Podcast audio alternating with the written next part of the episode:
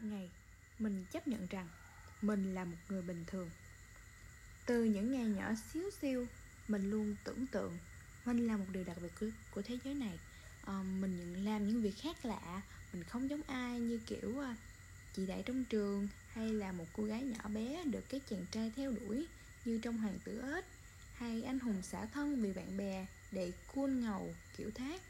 Nhưng rồi mình nhận ra rằng khi đứng trước ách thống trị như đầu gấu trong trường, thì mình thật là hèn nhát. Không dám phản kháng, chẳng dám ho ha, sợ nó để ý tới mình. Chẳng khéo tay hay giỏi hội họa, chẳng biết đàn, hát, ca, múa nhạc. Chẳng có điều gì khiến bản thân có điểm nhấn, học cũng chẳng giỏi môn nào, rồi cũng sợ ma, sợ chuột, sợ gián, sợ côn trùng như ai thôi. Các bạn trong lớp, người thì đi du học, người thì giải tỉnh này, quốc gia kia, quốc tế nọ, đi thi olympia mình vẫn là đứa học sinh bình thường đi học chỉ quan tâm um, gấu quần có có qua mắt cá chân hay chưa.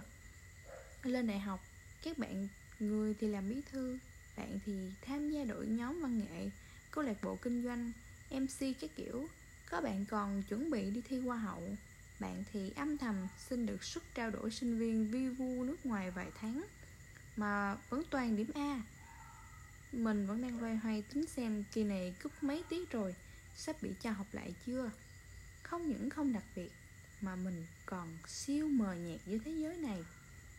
Có chút thất vọng về bản thân, vậy là mình quyết định không quan tâm việc trở thành điều đặc biệt nữa. Mình làm điều bình thường đi. Lợi thế khi mình là kẻ mờ nhạt giữa thế giới là dù làm đúng hay làm sai thì cũng chẳng ai thèm để ý đến mình cứ thế là mình cứ tung tăng trong cái thế giới nhỏ bé ấy của riêng mình. Thử hết cái này cái kia à, thất bại thì bỏ qua chả ai cười. Mua sách lung tung về đọc người ta mua sách kinh tế chính trị làm giàu. Còn mình thì nghiền hết 8 tập Harry Potter trong một tuần. Hết Harry lại sang chạng vạn sáu người đi khắp thế gian tiếng gọi tình yêu giữa lòng thế giới. Rồi ờ, tuyển tập Nguyễn Nhật Ánh chán truyện mình chuyển sang hồi ký du ký thơ vân vân. Cả thế giới rộng lớn mở ra trong mình từ những cuốn sách ấy. Cả thật và tưởng tượng. Um, xăm những hình đầu tiên lên cơ thể và cảm nhận sự trọn vẹn trong tâm hồn. Lần đầu cảm thấy cơ thể này thuộc về mình. Ờ, uh, nuôi mèo và dành tình yêu đặc biệt cho chúng.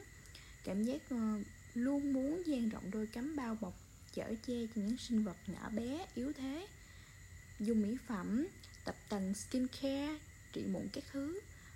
Thử kinh doanh online cũng chẳng dám cua chiên múa còng gì. Để ờ, lỡ có flop thì đỡ ngại. Mà hơn lại ăn nên làm ra kiếm được một chút chút để tiêu xài thời sinh viên. Rồi còn có những điều linh tinh bình thường nữa. Nhiều thứ flop lắm nhưng cũng có nhiều cái hay. Quanh đi quẩn lại chỉ tới lúc có người bảo rằng, mày giỏi thật đó, mày làm được bao nhiêu thứ?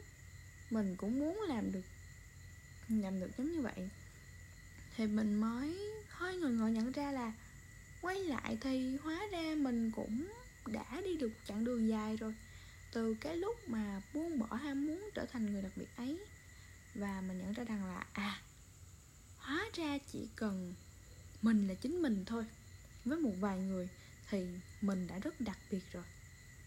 Cảm ơn các bạn đã lắng nghe mình tản mạn một số ờ, những cái ờ, ý kiến những cái uh, suy nghĩ của mình và những gì mình nhận thức được trong cuộc sống hôm nay. Uh, có thể là mình kể không có cuốn hút lắm nhưng mà mình vẫn mong là um, sẽ có một bạn nào đó và sẽ có những độc giả nào đó thì có thể uh, dừng chân ghé lại để uh, nghe mình um, chia sẻ những um, gì mình thấy được trong cuộc sống này và mình nhận ra được từ những lần vấp ngã. Um, cảm ơn các bạn đã lắng nghe. Chúc các bạn một buổi tối tốt lành. Cảm ơn các bạn.